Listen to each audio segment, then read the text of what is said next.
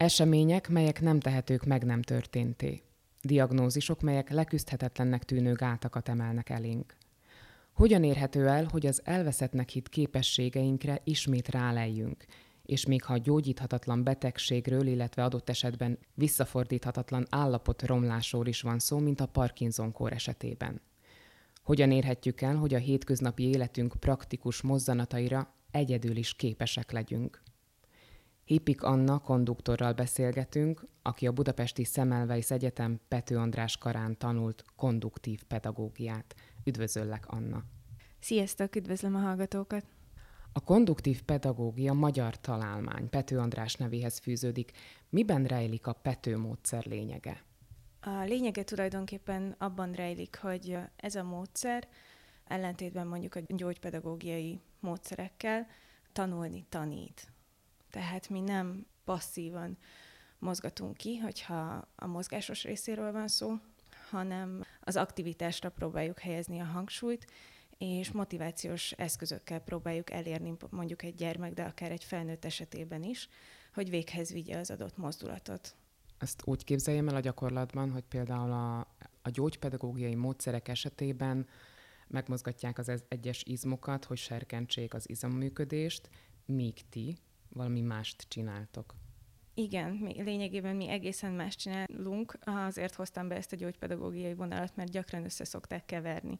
Tehát rám is gyakran mondják, hogy gyógypedagógus vagyok, de nem gyógypedagógus vagyok, hanem konduktor. Tulajdonképpen az alapelveiben különbözik, vagy alapelvi szinten más ez a módszer.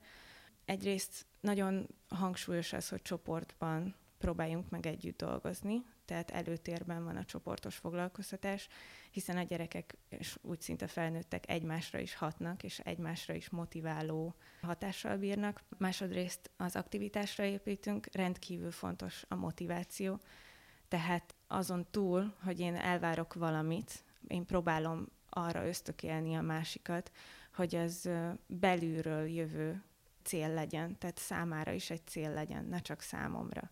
És fontos az, hogy ilyen módon egy konstruktív életvezetéshez próbáljuk hozzásegíteni a beteget, ami azt jelenti, hogy egyénileg legyen eredményes, és társadalmilag legyen hasznos az ő élete a továbbiakban, amikor mondjuk elmegy az intézményből, vagy, vagy saját lábra áll, vagy már nem dolgozunk együtt segíts abban, hogy gyakorlatilag képzeljünk el egy ilyen foglalkozást. Tehát például gyerekekről van szó, ott ülnek egy körben olyan gyerekek, akiknek különféle diagnózisaik vannak. Mennyire összeegyeztethetők például a különféle diagnózisok, vagy itt minden alkalommal egy speciális állapotra koncentráltok, vagy egy speciális diagnózisra? Hát dr. Pető András alapvetően központi idegrendszeri sérült gyermekekkel kezdett el foglalkozni. Itt nagyon fontos megemlíteni, hogy ez egy holisztikus szemléletű fejlesztés, mivel itt nem csak az agynak azon területei érintettek, amik a mozgásért felelősek, de kognitívan is érintettek általában a gyermekek, illetve már sajnos nem beszélhetünk arról, hogy tiszta diagnózis, tehát nincs olyan, hogy tisztán központi idegrendszer is sérült, mert egy csomó más jön még azon kívül hozzá, többek között különböző szindrómák, illetve az epilepsia, ami nagyon gyakori. Úgy lehet talán elképzelni, hogy van 8, maximum 12 gyermek, akik között nagyon erős köteléket próbálunk létrehozni. Tehát az elsődleges cél, hogy ők ismerjék egymást, fejlődjön a szociális készségük, hogy legyenek nyitottak, hogy minél több ismeretet próbáljunk átadni, de azt nagyon mesés módon és számukra élvezhetően. Alapvetően a Pető Intézetnek van egy gyakorló óvodája és egy gyakorló iskolája, amellett még persze több része is, de hogy ezekben tulajdonképpen a módszer különbözik, de ugyanazokon a fejlesztési területeken mennek keresztül, vagy azokat célozzuk meg, tehát van énekóra, van természetismeret, van matematikai foglalkozás, és gyakran ezek összekeverve.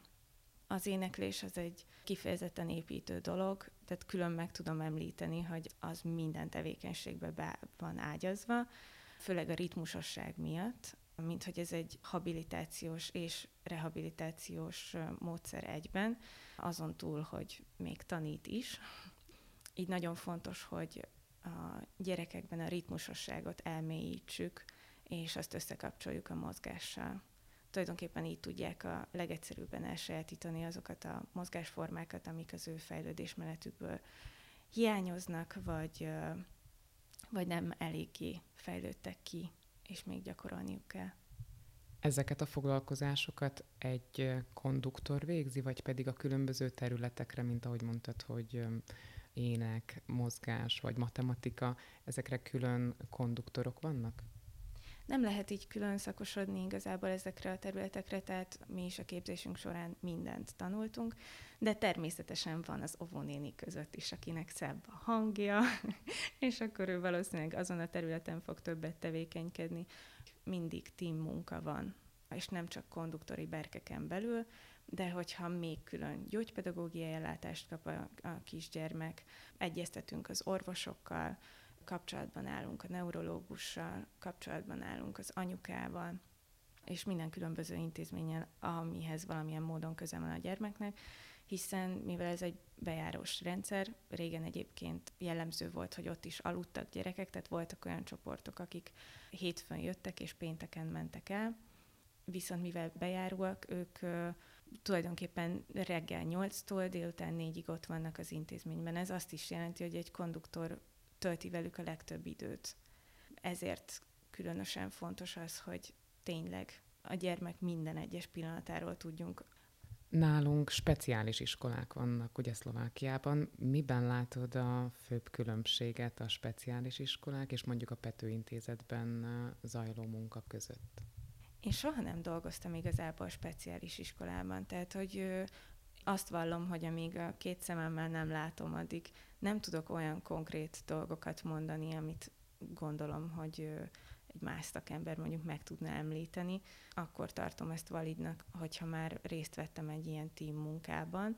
Erre még egyenlőre nem került sor, viszont van egy nagyon jó tanulmány, a Todározum, című, és én tulajdonképpen abból írtam a diplomamunkámat is. Ez um, azt veszi gorcső alá, hogy itt Szlovákiában hogy működik a sérültek, vagy mozgássérültek, vagy halmozottan sérült gyermekek és felnőttek um, fejlesztése, utógondozása, de vizsgálja azt is, hogy a szakemberek hogyan állnak hozzá ehhez a dologhoz, témához, illetve hogy mennyire motiváltak a személyek abban, hogy elköteleződjenek ez iránt, a munka iránt. És hát nem túl biztató eredményeket hozott ez a tanulmány, mondjuk így.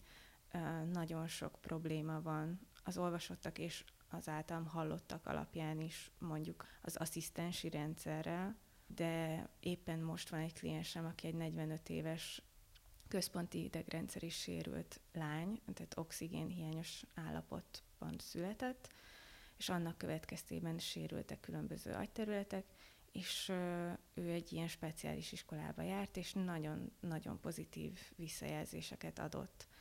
Külön motiváló számomra az, hogy annak ellenére, hogy hány éves, továbbra is nagyon elkötelezett a fejlődés mellett, és soha nem hagyja abba a tanulást.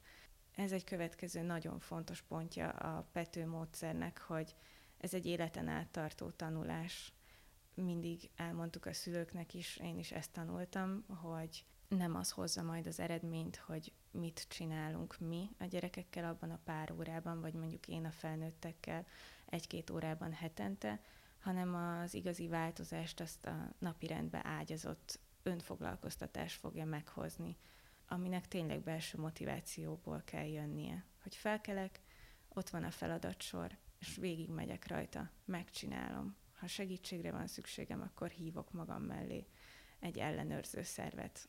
Férfi klienseim szokták mondani, hogy általában a feleségük ő, ő rendőrkapitányként áll mellettük, és végigviszi velük ezt a folyamatot, és azt gondolom, hogy ez még egy ilyen nagyon nehéz élethelyzetben is, mint mondjuk a gyógyíthatatlan betegségek, egy több szempontból izgalmas aktivitás tud lenni. Tehát egyrészt közelebb hoz a családunkhoz, az embertársainkhoz, meg kell tanulnunk segítséget kérni, és teszünk valamit egyszerre a testünkért, a szellemünkért, és hát a lelkünkért is, hogyha utána hajlandóak vagyunk átbeszélni azt, hogy milyen élményeket hív elő mondjuk egy ilyen torna, vagy egy együttműködés.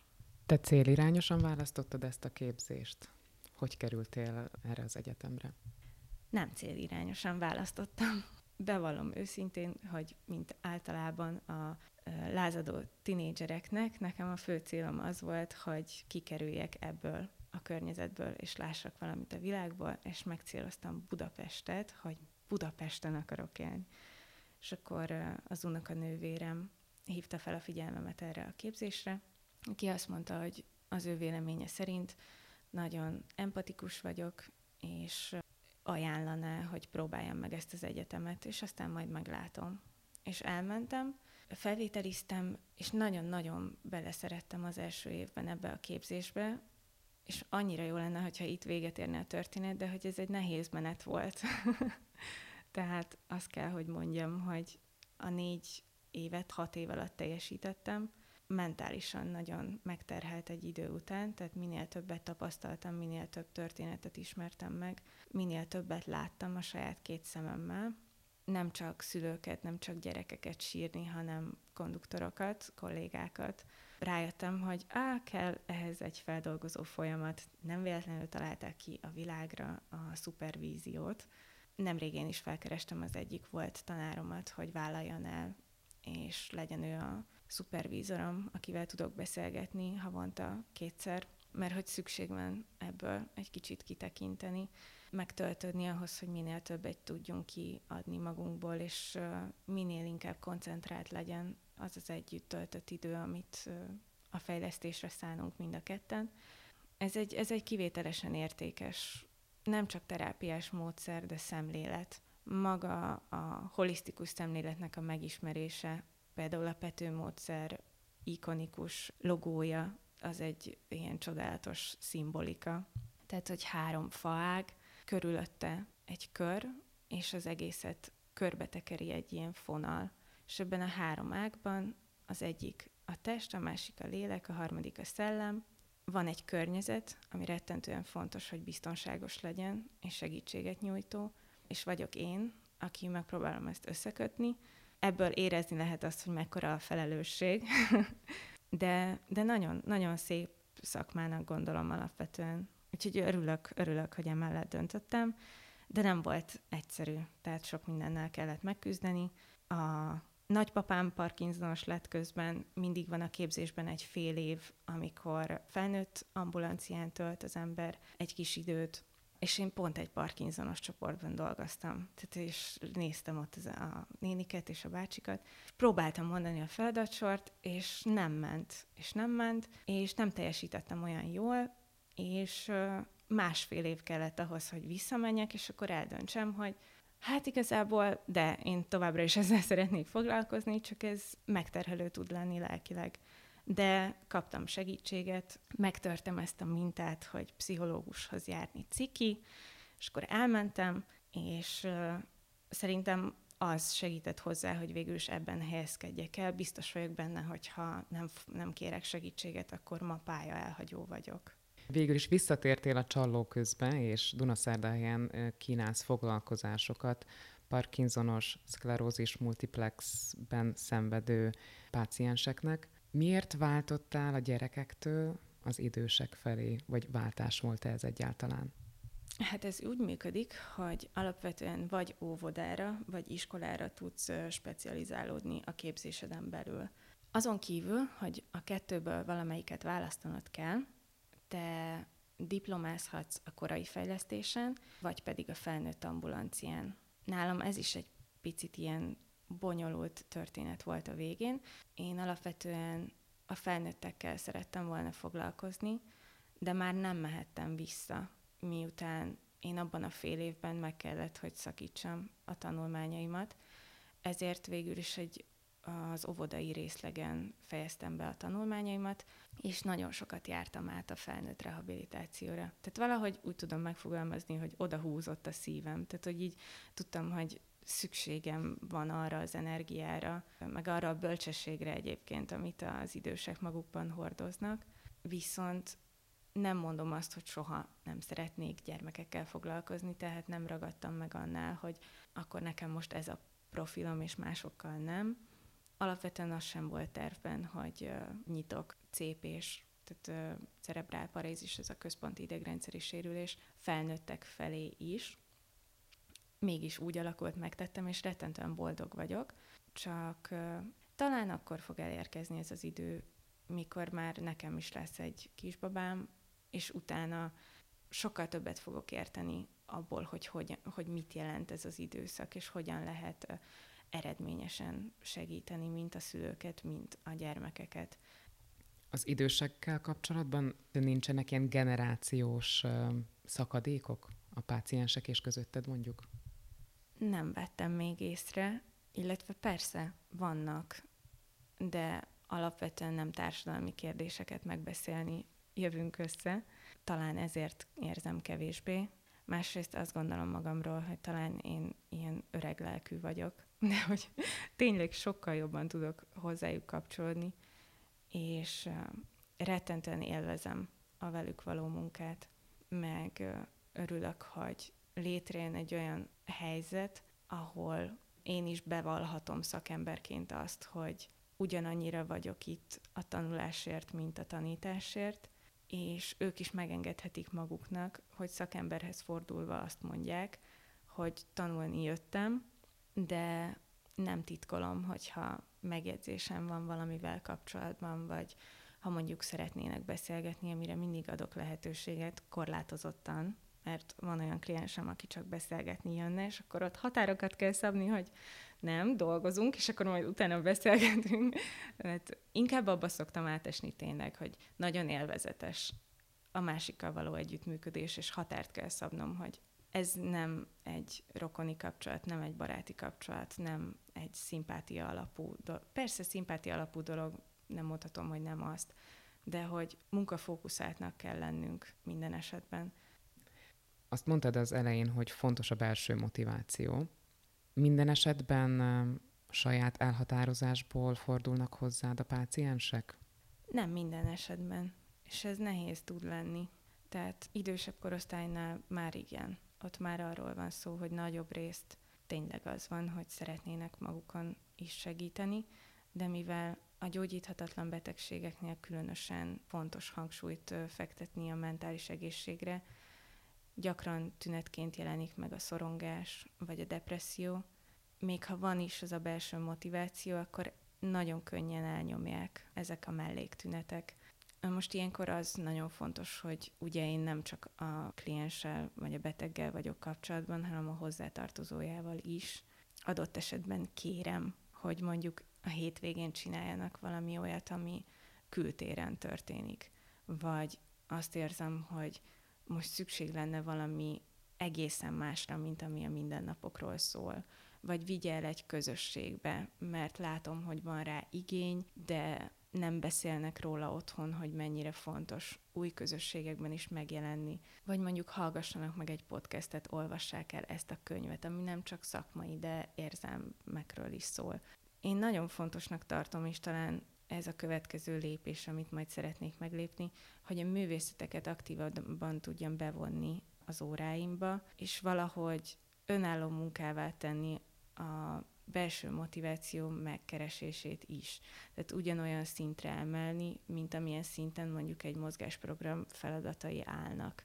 Tehát ha az a cél, hogy szeretnék ülőhelyzetből felállni, akkor meg kell kapaszkodnom az asztalnál, el kell nyomnom a széket, magam alá kell húzni a lábamat, terhelni kell a talpaimra, egy vonalban kell tartani a bokát, a térdet, a csípőt, már miután kiegyenesedtem, és akkor meg kell tartani ezt a helyzetet. És azt hiszem, hogy egyébként sok ilyen pszichés előfeltétel, mint a belső motiváció, ennek van lehetőség ezt hasonlóképpen felépíteni, de azzal kapcsolatban nekem is nagyon sokat kell még tanulnom, és sok képzés vár még rám, de szeretném, hogyha ez beépülne majd a tevékenységeim közé. Tehát azt mondod, hogy maga a belső motiváció is egy tanulható dolog? Azt mondom, igen, hogy ez nem csak annak a kérdése, hogy hogy keltem fel reggel, hanem ez egy elköteleződés. Tehát, hogy ha valaki megkap egy diagnózist arról, hogy Parkinsonos vagyok, életem végéig valószínűleg gyógyszerre fogok szorulni, az állapotom, ha nem kezdek vele semmit, rosszabbodni fog. akkor persze ott van az a döntés minden reggel, hogy akkor most felkeljek az ágyból, vagy ne keljek fel az ágyból, vagy hogy meddig lesz ennek értelme. Mindig nyernek, akik kicsit félreteszik a kételyeket önmagukkal kapcsolatban, és a jelenre fókuszáltan élnek, és attól függetlenül, hogy milyen lábbal keltek fel, azt mondják, hogy elmegyek, és itt vagyok.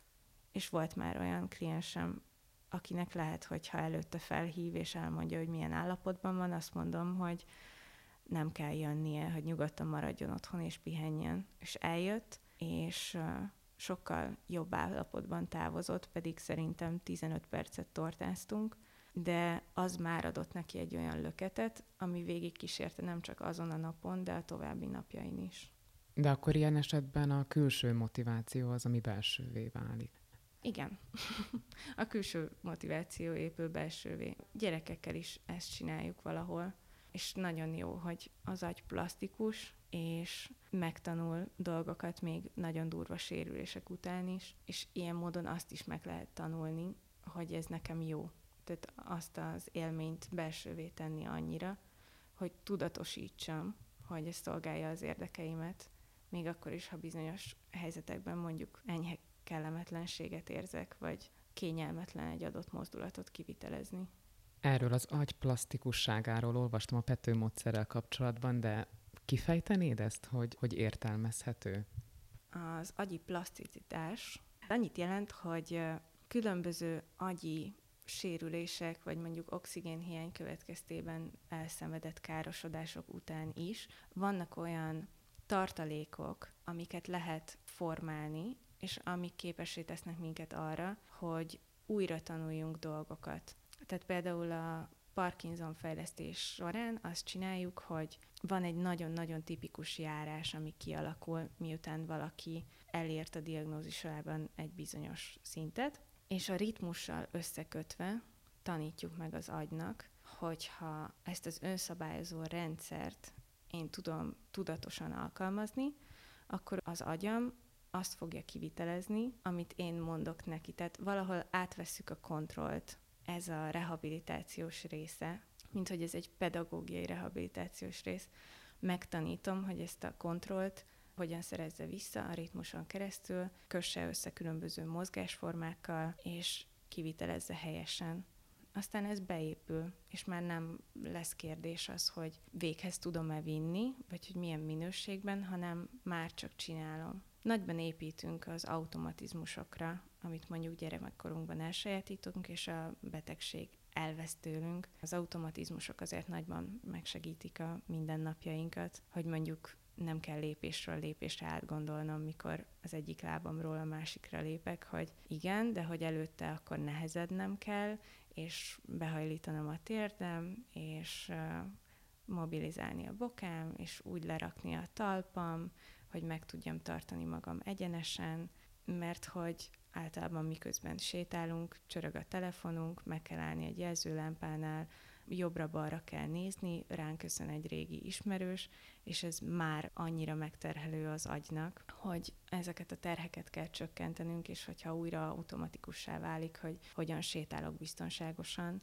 annak a különösebb veszélye nélkül, hogy a következő pillanatban elesnék, nem kell azon szoronganom, hogy mikor jön az a freezing állapot, amikor megállok, és nincs tovább, akkor mellette a multitaskingnak a következő feladatait azt véghez tudom vinni. Az ilyen gyakorlati segítségen túl milyen sikerélményeket tud adni még egy ilyen foglalkozás a pácienseidnek? Hát egyrészt azt a sikerélményt, hogy tehát önálló életvitel tud folytatni sokkal hosszabb ideig.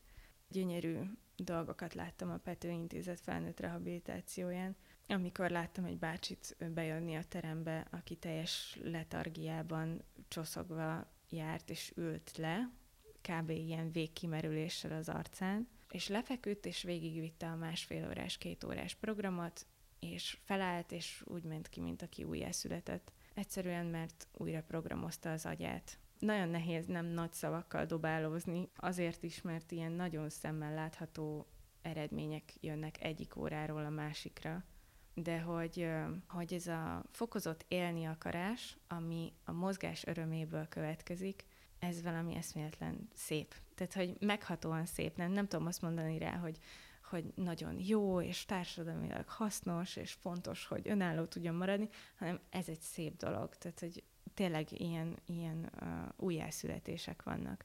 A másik meg, hogy van egy olyan másodlagos vagy harmadlagos szocializációs közeg, ahova vissza tud térni, és nem kell elmagyaráznia, hogy mit jelent a Parkinson, hogy éppen mik az elsődleges tünetei, mert van egy ember, aki tudja, tehát ránézek, és pontosan tudom, hogy éppen most mind megy keresztül, és ahol fókuszba kerül az, hogy hogy érzi magát, de nem csak a betegségében, hanem a betegségén túl, mint mondjuk egy általános konverzációban a szomszéd asszonynal, mondjuk megkérdezi, hogy na és hogy vagy? És akkor valaki elmondja, hogy hát fáj a lábam, alig tudtam felkelni, két óra még elindulok az ágyból, elkezdem csinálni a dolgaimat, és mondjuk bejön ebbe a közegbe, és ezt megbeszélik egy perc alatt, és van ott egy ember, aki rá tud kérdezni, hogy na és a múlt héten, amikor az unokáddal voltatok itt és itt, akkor az milyen élmény volt, és egymást ösztönzik arra, hogy kiemeljék ezeket a pozitív életeseményeket, és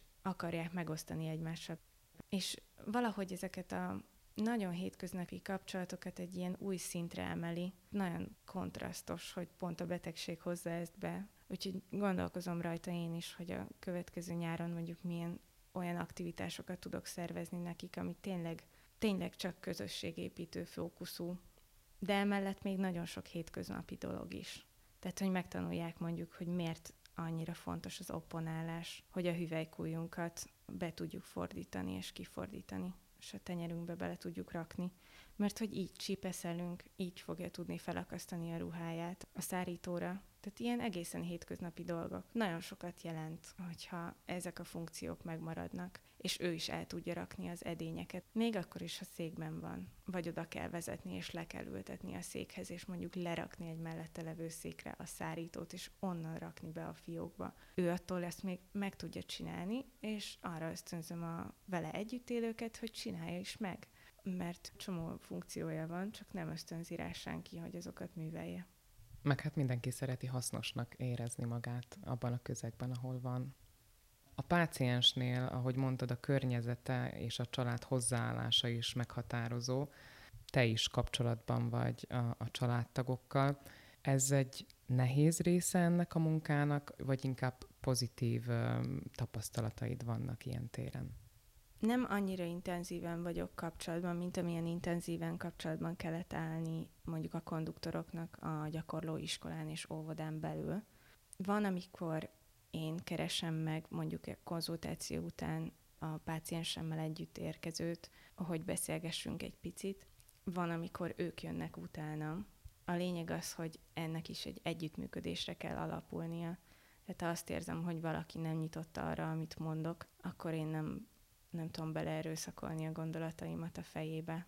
De át tudok küldeni egy e-mailt, leírva mindennel, amit én hasznosnak találok az ő helyzetükre nézve, de nem tudom megmondani neki, hogy ezt és ezt és ezt és ezt muszáj, hogy megcsinálja, mert mindig az ő, hát az ő hétköznapi felelőssége marad, hogy abban segíti-e a hozzátartozóját, vagy nem. Tud károkat is okozni egy konduktor? Igen, persze, nagyokat. Hát igen, a kiégés, mert hogy nem tudom nem behozni ezt a fogalmat ide, az egy borzasztó nagy károkat okozó dolog. Bennem hallgatóként károkat okozott az, hogy a tanáraim egy nagyobb hányada küzdött szerintem ezzel az állapottal. És már miután én is észleltem magamon 23 évesen tüneteket, sokkal nagyobb empátiával tudtam hozzájuk fordulni, de ez abban is visszaszorított, hogy, hogy tőlük akarjak tanulni. A gyerekek ezt ugyanúgy megérzik, sőt, nekik nem is kell mondani semmit. Szerintem főleg érzelmi károkat tudunk okozni, ha mondjuk nem megfelelő hangsúlyt fektetünk valamire, ami a gyereknek fontos. Ha nem adunk teret arra, hogy ő kibontakozzon, ha mindent nagyon beskatujázva nézünk, ha nem várjuk ki, amíg ő válaszol valamire. Tehát főleg itt az idő, az szerintem egy ilyen nagyon nem mellőzhető kérdés, hogy ennél a gyerekeknél nem annyira gyors reakcióidő, és tényleg tudni kell, hogy mi az a pont, ahol már adok segítséget, és ahol nem.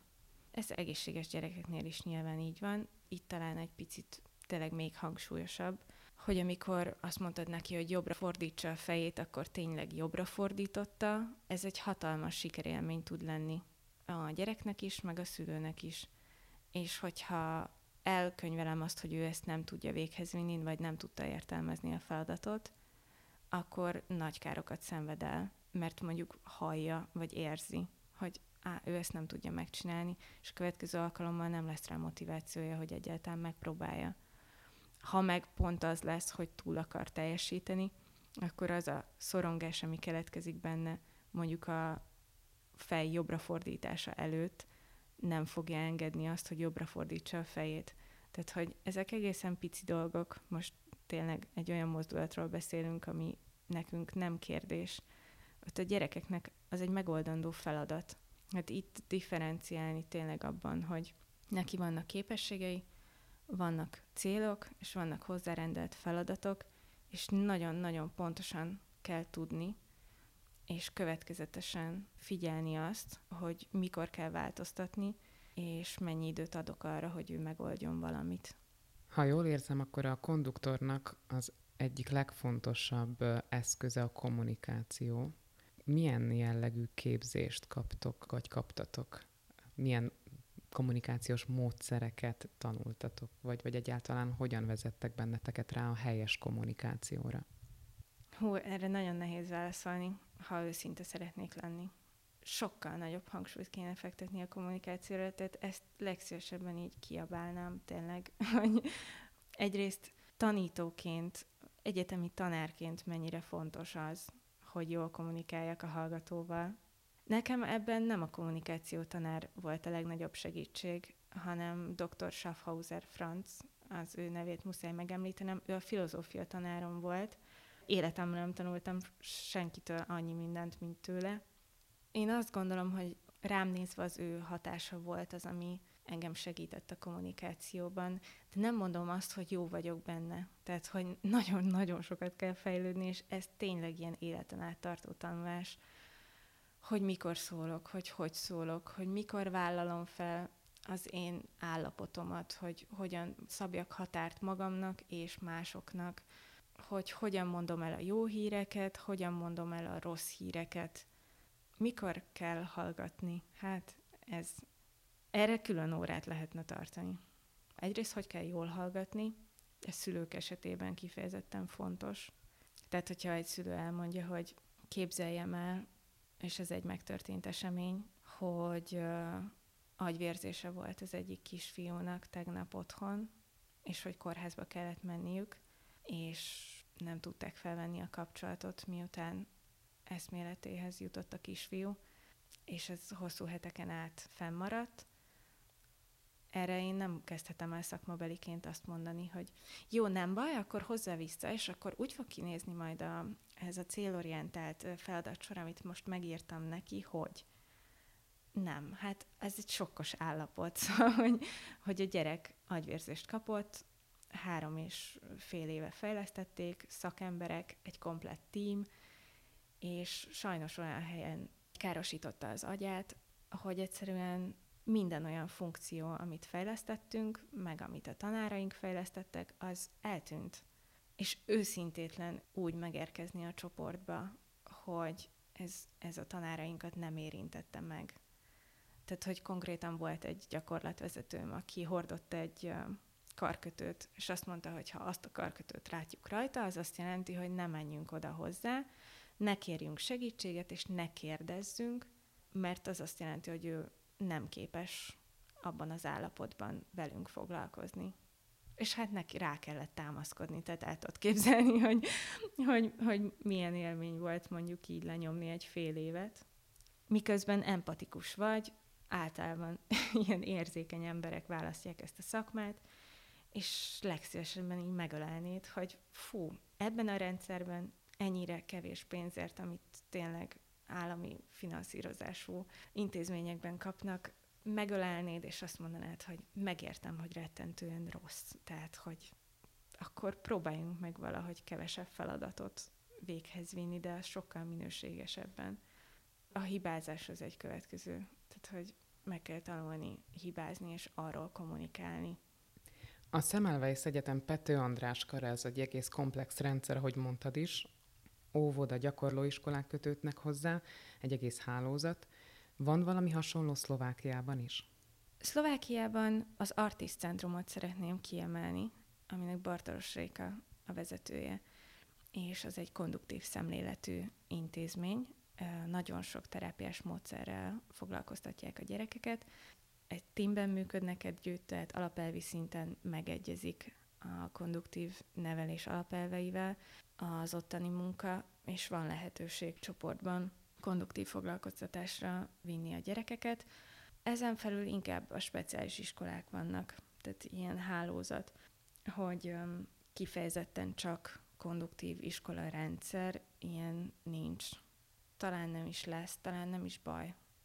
Tehát ezek a központok szerintem nagyon-nagyon sokat jelentenek. Én főleg amiatt, vagy azt a szempontot emelném ki, hogy nagyon sok helyről, nagyon szerteágazó élethelyzetekből jönnek emberek, akik mondjuk más nyelvet beszélnek, vagy más tájnyelvet beszélnek, és szerintem nem kell minden gyereknek egész napos foglalkoztatásban részt venni.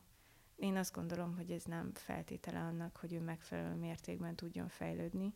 Nyilván vannak olyan gyerekek, akiknél ez egy fontos dolog, de nem mindenkinél, és az Artist Centrum nagyon-nagyon jó szakemberekkel van tele. Többek közt Dobai Kinga volt osztálytársnőm is ott van, aki csodálatos énekórákat tart, és, és nagyon jól érzi magát. Úgyhogy azt így tudnám ajánlani, mint intézmény. Alapvetően még ott van a Carissimi, akik egy uh, egyesület, és nagyon fontos szerintem a munkájuk, ő lehet hozzájuk fordulni szülőként, szakemberként is, és biztos vagyok benne, hogy segítenek. Ott van a segítség.ma, aminek Bartalos Réka, az Artist Centrum vezetője is a tagja. Ők uh, határon túli magyaroknak próbálnak kiszervezni megfelelő segítséget, amennyiben valaki jelzi nekik, hogy nincs a közelben. Mik a további terveid, hogyha a jelenlegi foglalkozásaid mellett még van időd esetleg másra is, akkor azok milyen jellegű tevékenységek lesznek?